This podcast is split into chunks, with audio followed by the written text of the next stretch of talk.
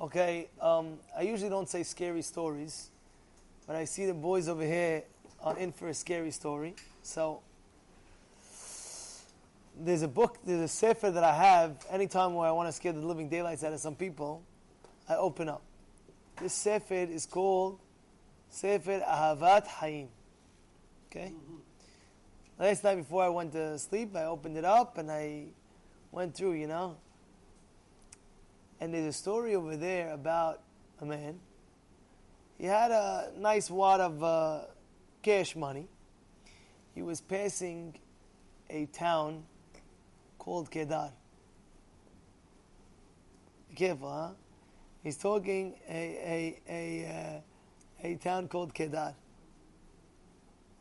and uh, he went ahead and he says, uh, "I'm passing this town and I'm going to the next town over." He says, "The next town over, be careful because there's a heavy duty robber and this, this, that.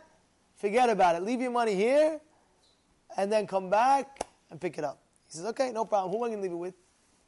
So he says, there's, uh, there's only goyim in the town. Goyim in the town? No problem. He gave it to one of the goyim, and he tells the goy, I'm going to be back in a week. I want my money back. The guy says, I'm trustworthy, no problem, no problem, no problem. He gave it to the guy. He goes back, week later, comes back. He wants to get his money back. The, with him in his luck, the guy dies.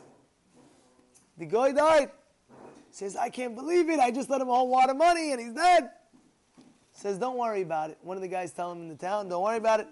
He'll be back. He died two days ago. He'll be back tomorrow. He Says, what do you mean? How will he be back tomorrow? Says, in this town, there's a mountain. You see that mountain up high? Yeah. Fire comes out of it. And any person, man or lady, that hits 60 years old, he goes to the mountain with the fire. They burn him to a crisp and he comes back for the resurrection of the dead, and he'll be every time in three days, and he tells us exactly what to do with the. Instead of writing a will before, he says after, oh, take the money, give it to this, give it to that, give it to that. So he's going to come back and he'll tell us where the money is, and uh, we'll give it to you. Okay, the next day he's waiting. Who shows up? This guy. Oh my goodness, this is a scary story. this guy comes up, and he sits down with his family. Oh, by the way, this Jewish man, he gave me a wad of money. It's here, there, there. Make sure you uh, you give it back to him. So the Jewish guy is sitting there like, what is going on over here? What is going on over here? I don't understand this business. So he says, I'm going to follow the guy where he's going to go. So he follows the guy. He ends up going to a desert. He continuously goes to the desert, desert, desert. Now he's going further and further, and the guy's still following him further, further, further. Well, I want to see where this guy's going.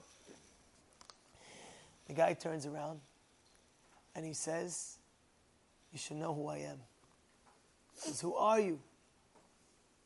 He tells the guy that he's the Malach. True story in Sefer Ahavat Hayim, Parashat Shlach Lecha. You can look it up yourselves, word for word, I'm telling you. He tells him. Malach HaMavet he says, Yes, I keep on telling you, I keep on wanting to hurt you and kill you, but in Shemaim you have a special protection. He says, what, what's, what's my protection? He says, being the fact that you're always watching your mouth, you protect it. You protect your mouth from speaking bad things, speaking Lashon Hara, speaking all this. In Shemaim, they have a special protection for you. That they also, one, in one minute, I could zap you with my, uh, there, and you're out. He says, Wow, this is the protection. He couldn't believe it. Hear that? Hear what's going on over here? How a person has to make sure he has to protect his mouth, not to speak Lashon Hara, not to speak. You protected You watch your mouth. Hashem special, special.